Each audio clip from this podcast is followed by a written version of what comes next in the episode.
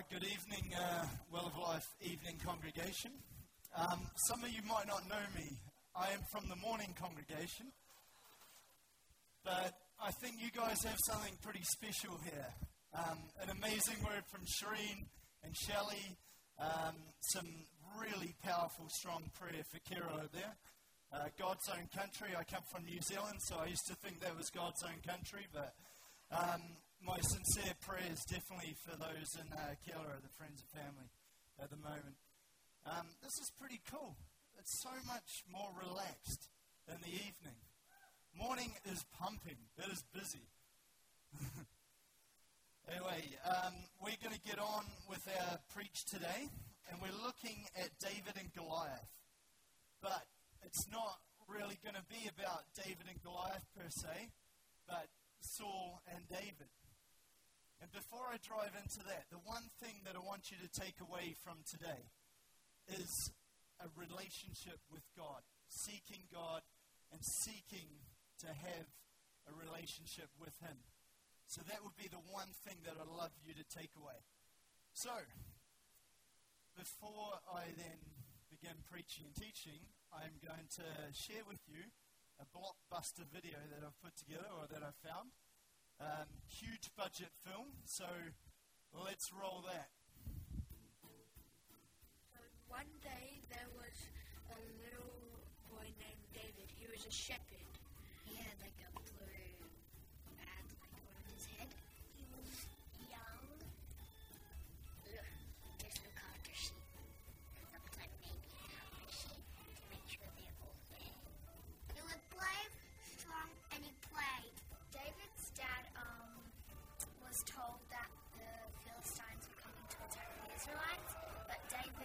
He was the youngest, um, his dad said he can't, he can't go, so David's seven, um, seven brothers went.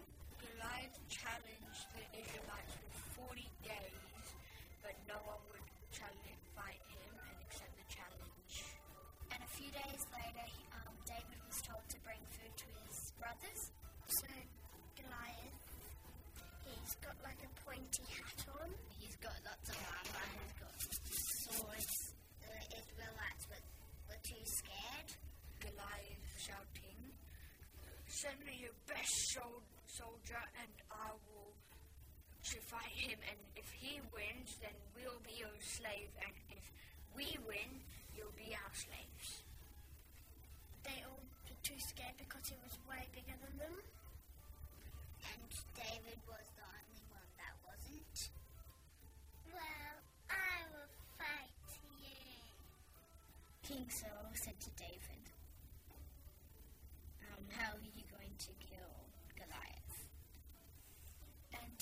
said, I've, I've um, fought lions and bears to protect my sheep, and God has protected me through those times, so I know that God will protect me through this. Well, David said he would. God came to David and said, I will be right beside you. I will make sure that you'll be protected and you won't die. He has a slingshot, so you how he got the rocks he got from the water, clean and then he put one stone in his sling, and then he um, um, spinned it around and around and around. He threw it at Goliath and got him right between the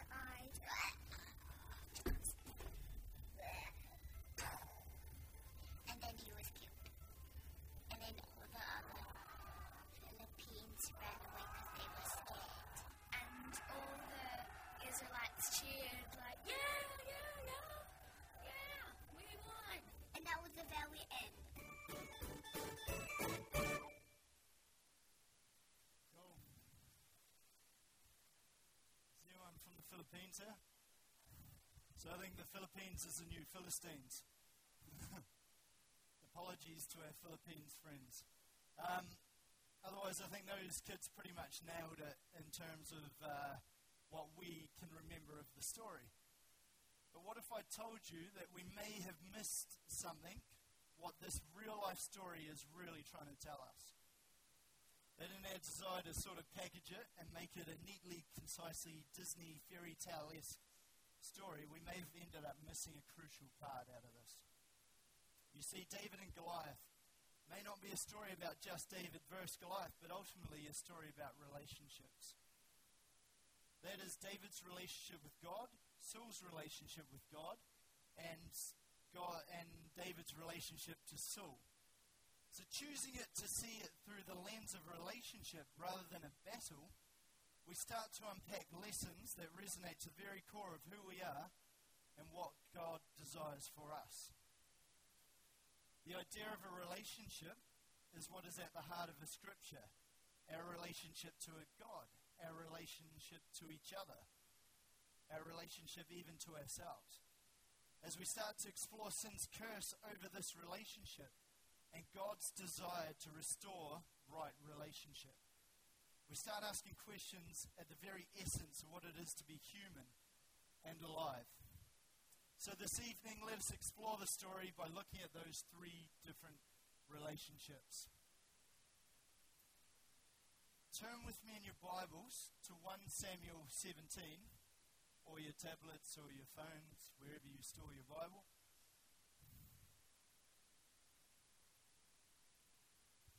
Now, this is going to give us a little bit of context.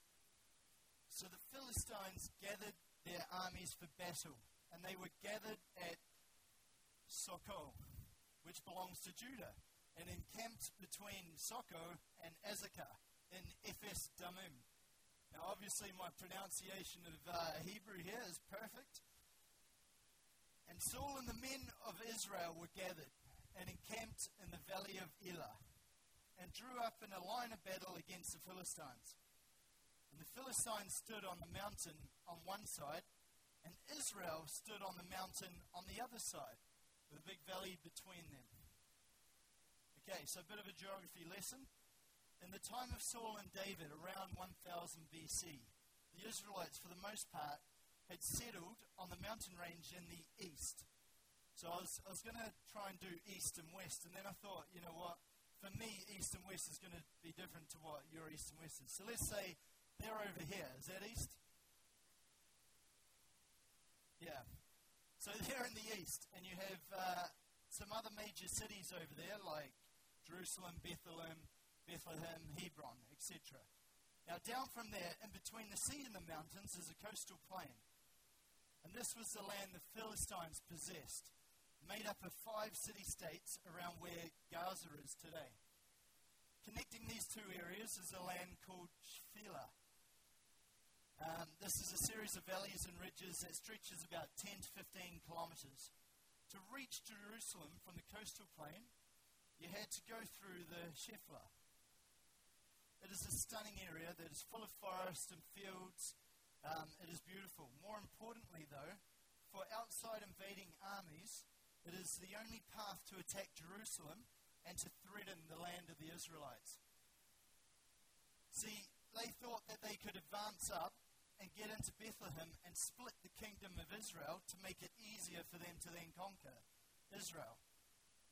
And Saul find out, he found out about that plan, so he brought his army down and confronts the Philistines in one of those valleys. And it happened to be the valley of Elah. So there you have the scene set. Each opposing army standing on one side of the sea valley. You've got Israel on this side, and you've got the Philistines on this side, and then this huge big valley, the valley of Elah. But neither of the armies wanted to attack first, because strategically, if you run down into the valley and you come down, the other army is going to easily pick you off. They're going to expose you, and they're easily going to overcome you. So like a deck of cards. Both were trying to hold their hands, staying up on the mountain. Neither army wanted to go and lose that tactical advantage. So the Philistines decided to do what was common in ancient warfare. And instead of everyone fighting and leading to mass destruction, a lot of blood and chaos and bloodshed and chaos, they decided that they would send out one of their fighters from their army which happened to be Goliath. And the victory was given to whoever would prevail from a one on one battle. So if Israel put forth their champion, Philistines put forward, Philistines put forward their champion, and the battle of that the person who would win that would then be the champion overall, and the other army would have to submit their forces. And so in 1 Samuel 17, 411, we see that. And there came out from the camp of the Philistines a champion named Goliath of Gath. He stood and shouted to the ranks of Israel, Why have you come out to draw up for battle? Am I not a Philistine? And are you not servants of Saul? Choose for yourselves a man for yourselves, and let him come down to me. If he is able to fight with me and kill me, then we will be your servants. But if I prevail against him and kill him, then you shall be our servants and serve us. And the Philistine said, I defy the ranks of Israel this day. Give me a man that we may fight together. When Saul heard, or when Saul and all Israel heard these words of the Philistine, they were dismayed, dismayed and greatly afraid. So you see, Goliath, he sets out the challenge. And at just over nine foot tall, he is a big beast. To give you an idea of that, that would be like me standing from the ground right now. That's about nine feet. So, Ryan, I mean, you're a tall guy too, aren't you? So, stand up and uh, just show that comparison. So, Goliath up here, and a man, Ryan, they said David was a, a young man, so he was not a teenager anymore. He was almost into manhood. But uh, that is significant. In worldly terms, we would say that's fairly incredible what would typically happen in these situations is that the army being challenged would try and send the warrior that most closely matched the challenger that they brought. In this case, a challenger against Goliath. And Saul, the king, knew that that was supposed to be him.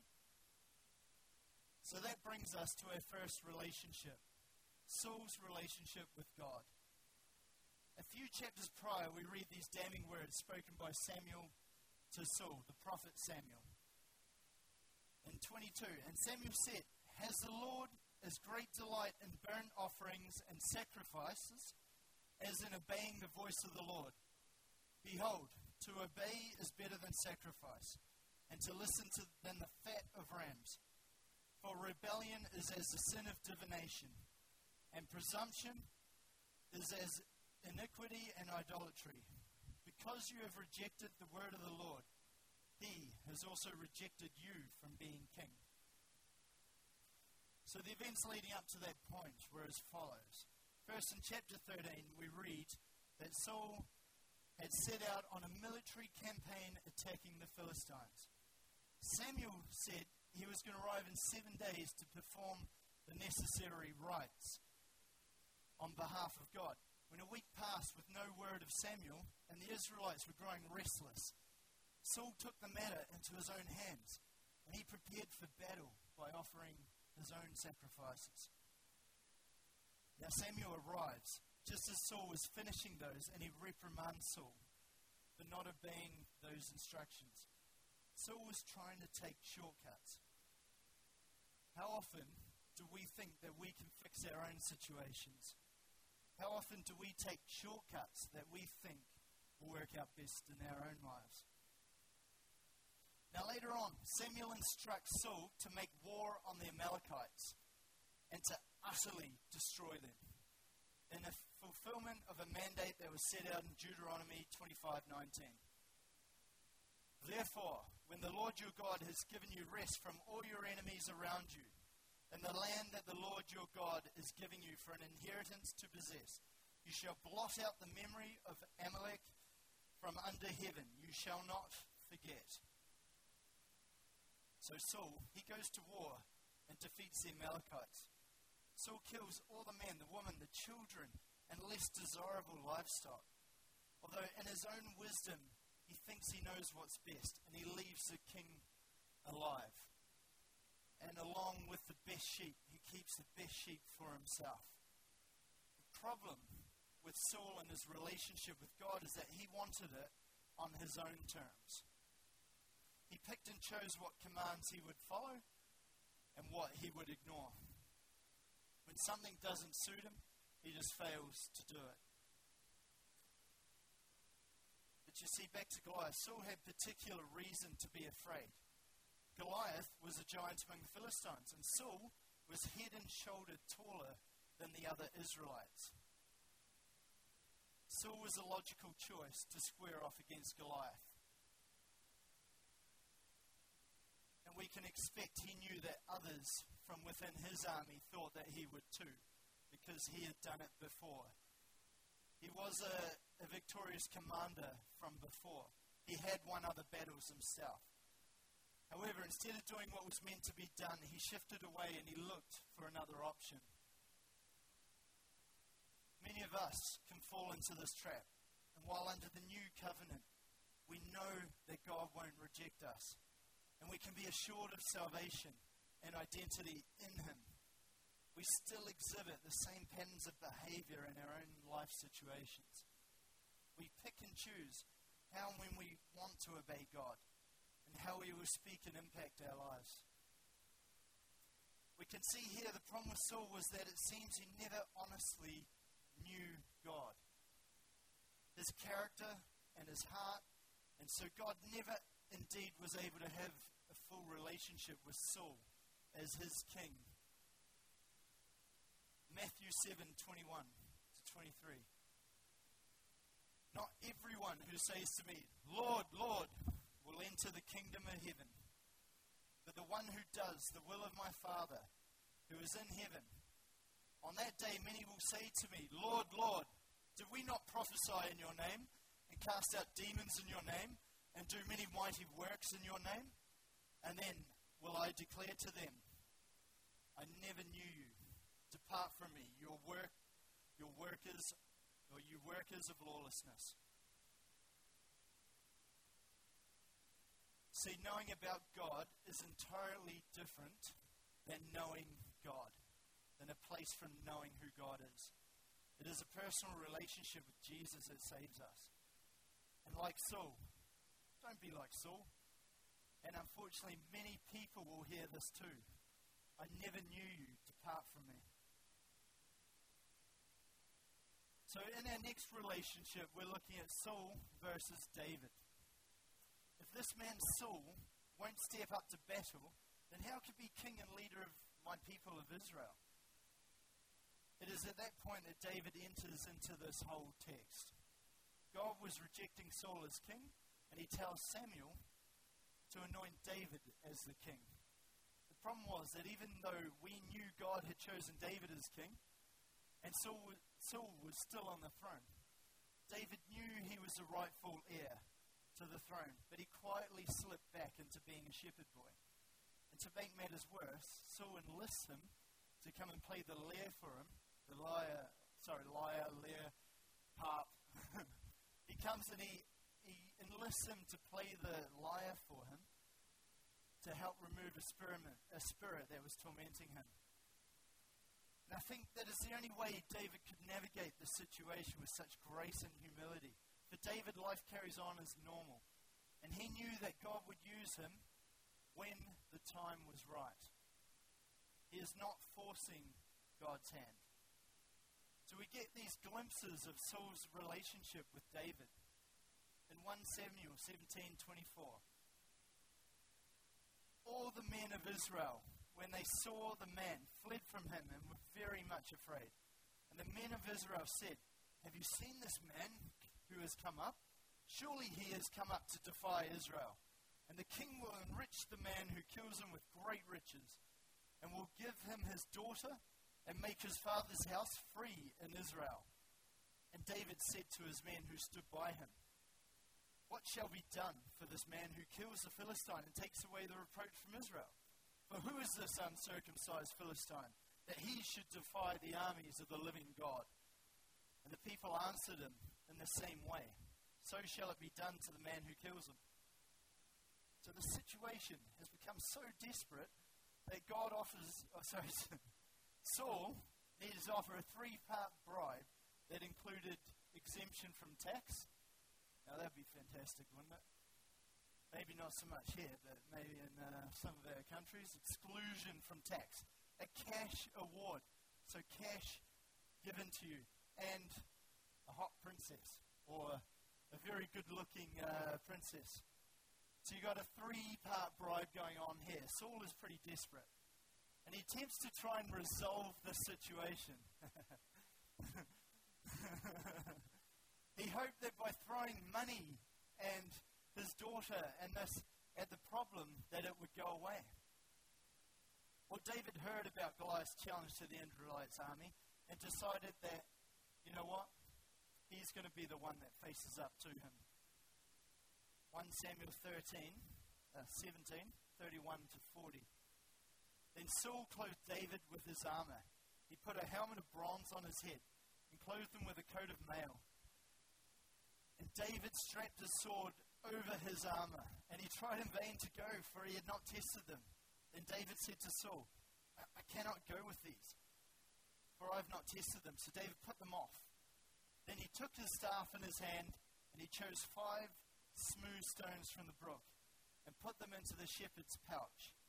His sling was in his hand, and he approached the Philistine. The David needs to take on the enemy of God in his way, and not in the way that was expected of him by Saul and his advisors. The Lord had already prepared, prepared David in the past. David was able to draw upon this in confidence, knowing that the Lord would prevail. Saul and Goliath have one thing in common. They both expected the battle to be fought the same way. Saul expecting David to stand in for him, to fight the battle in the same way that he would fight. So gives him his armor and tries to send him out to fight. But let me share something about ancient warfare as well with you. So there's three main components that they had back in the day. The cavalry, which was men on horseback or chariots. Heavy infantry, which are foot soldiers armed with swords and spears. And then the artillery, like bow and arrows and slings. I know that I was in the fight, I would prefer to be the artillery. It's not as glamorous. You know, it's much cooler to put on the shield and the spear and, and uh, the helmet and, and be the, the warrior. But I think I would rather step in as the artillery, firing from a distance but anyway, we read from the text that Goliath was a part of the heavy inf- infantry. This is why the Bible describes the colossal size of his armor and spear. So, for example, his armor has been reported to be 150 to 200 pounds. It's almost your size. So that would be, this here is like a, a 10 kg vest, okay? So this is one eighth the size of the armor that he was wearing Can you come and uh, hold that for me, Ryan? Yeah, thanks, man. Just, just get a sense of that. Yeah, yeah, take it. You can wear it. So that is one eighth the size of the armor that, that Goliath was wearing. In worldly terms, that's incredible, isn't it? It seems clear that Saul is also the same. So he tries to make David fight Goliath in the same way he would have hand to hand combat. That is why everyone was expecting Saul to go out and compete as it made the most sense from a worldly perspective. David knew this wasn't the way in which he could fight this battle. While David had no formal military training, he did possess the artillery type skills. The artillery was made up of archers and slingers. Hear this this group was so devastating in battle they could rain destruction from as far as 200 meters. So if you think of a 25 meter swimming pool, or I guess from that wall to this wall is about 25 meters. So if you multiply that by 8, I believe, you have 200 meters. That is a long distance that they can rain destruction from. So David knew if he was to win that battle, he's going to have to fight in his own terms, and so rejected Saul's armor and his sword, and instead he picked up five small stones from a nearby brook. This is why I think David and Saul's relationship was so contentious. Saul knew that God had rejected him. He looked for a better candidate. He saw in David someone who was who wasn't who wasn't fitting the mold, who wasn't sticking to the standard man's protocol. And this scared Saul. What we can see played out so clearly with Saul and David is the difference God makes when he is in someone's life. This is important for us and for you and I. For Saul, it was his honor that the Philistines had called into question, and he wasn't prepared to fight for it. Saul stood in his own strength.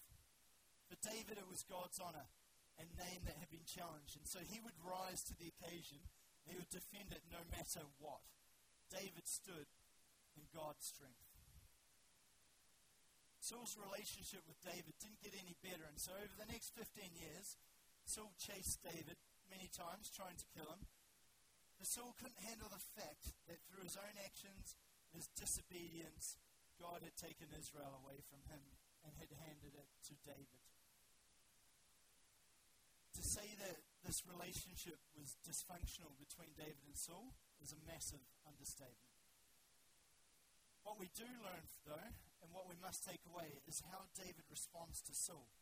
Instead of allowing Saul to dictate the action, what to do and what to feel, he simply holds on to the truth of who he is with God. That's why knowing your identity in Christ is so important, as no matter what happens, we can remain unshaken. That brings us on to relationship three David and God. Finally, David's relationship with God. I think we get an insight into this a few verses back. Just before he's about to head into the battlefield, we read in 1 Samuel 17 20. David rose early in the morning and left the sheep with a keeper, and he took the provisions and went, as Jesse had commanded him. So, this little observation here shows the shepherd's heart of David. If he left the sheep to run an errand for his father, he made sure that the sheep, even in his absence, they were still cared for. This, my friends, is why David is known as a man after God's own heart. Because throughout his life, regardless of if he was a shepherd or a king, he never lost sight of the most important role, which was to take care of the sheep that he had been entrusted to even when his sin clouded him. And it certainly did. He always came to the place of repentance and making sure his sheep people were taken care of. Is the microphone okay? You know, for me, this is what then explains everything else that David does. His heart was already in the right place with God. To form a relationship with him God could form a relationship with David and could use him. Other soldiers focus on the danger of the battle or the material rewards that could be won, like the hot wife. It seems that David alone focused on the reputation of Israel and the honor of the living God. That indeed shows David to be a man after God's own heart. He cares about the things that God cared about. He saw the problem in the spiritual terms and not in the fleshy terms. Consider it again. When David, when the men of Israel said, This man, David said, This uncircumcised Philistine. When the men of Israel said, Surely he has come up to defy Israel. David said, The man who kills this Philistine and takes away the reproach from, the reproach from Israel. David saw things from the Lord's perspective. And the men of Israel saw things only from man's perspective. This makes perfect sense, though, for even in David being chosen to be king, it was not based upon who was the best from a human perspective. It was only through the sovereign side of God that David, David was chosen. He seemed to have a quiet confidence in who he was in God and what his relationship looked like. With this is the foundation, then everything he encountered and saw was through the lens of who he was, of not just who he was, but who God had called him to be. That is the most striking difference between Saul and David. Saul was a man of quick temper and anger.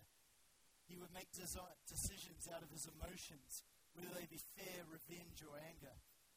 David, on the other hand, was a man who would make decisions out of his relationship with God, his deep love and his desire to be and serve God, be with and serve God.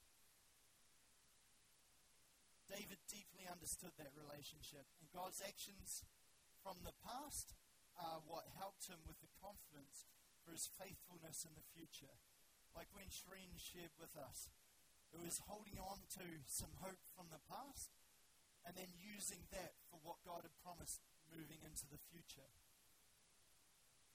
In Psalm 77, we see an illustration of David's earnest heart and soul in the psalm, it starts out with the author crying, crying out to God, distressed, feeling abandoned, abandoned, asking the tough questions in life.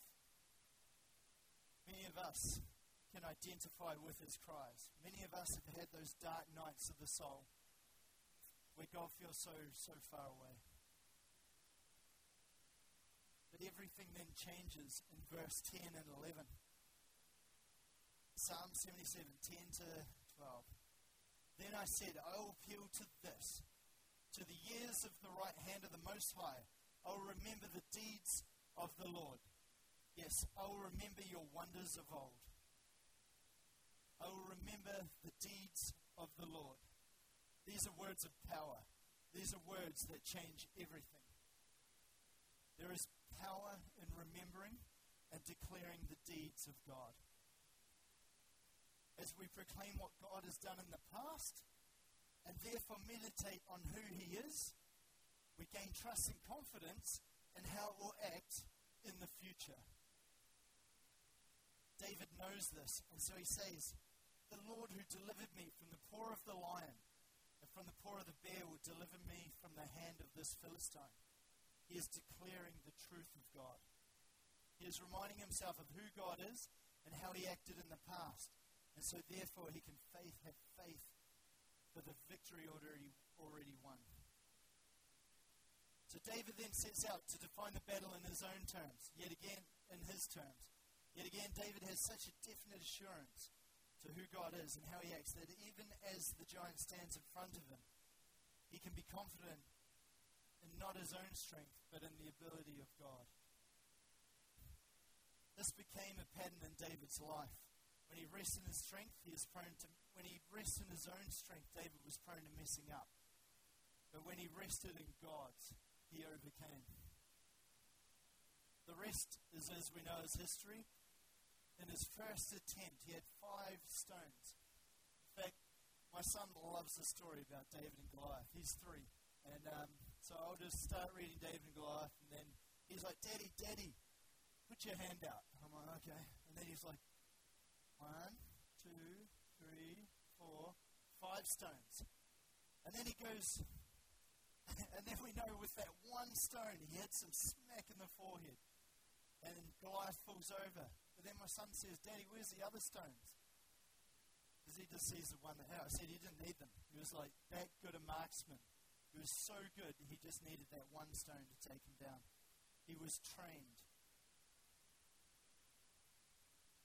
The Philistines then, then panicked and they ran away, and Israel prevailed. Too many of us fail to understand who God is because we do not look to understand our past and of God's involvement in our lives. We fail to learn the lessons to grasp a hold of what God has been doing through us and to us, and so we end up in repetitive cycles where we see no growth, but instead greater frustration and delusionment, disillusionment. But for all of David's faults, and there were many, with several of those being quite severe, he always learned from his mistakes. He never forgot what God had done in his past, and he was able to trust him then into the future. So, the point of the story is not about how David defeated Goliath. It is about relationship with God. David knew who he was in God. See, giants will always appear in our lives. That's just reality. We can't really change that, and we can't choose if they're there or not. David could have gone home that day, But if the Philistines had won the battle, David would have had to confront them at some stage, regardless. Yet what David could work on and pursue, what he could do, was his relationship with God.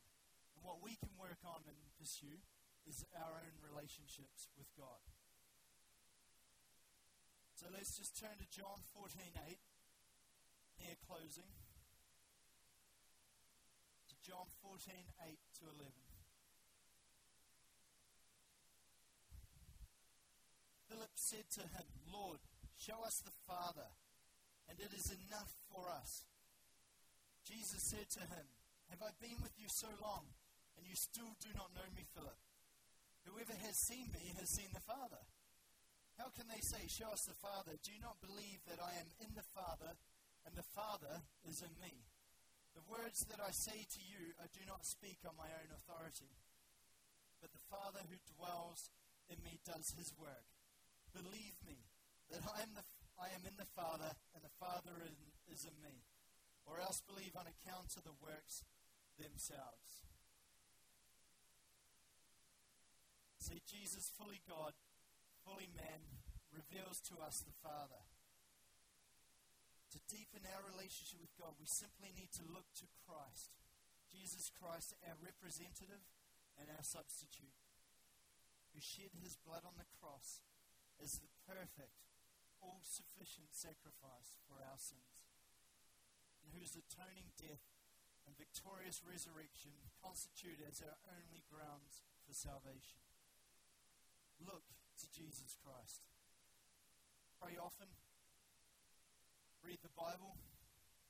Remember, like Shireen has, when God comes through in your lives, and trust that victory has already been won for your future. That simply, my friends, is the only way to be a David instead of a Saul. Bless you and have a great evening.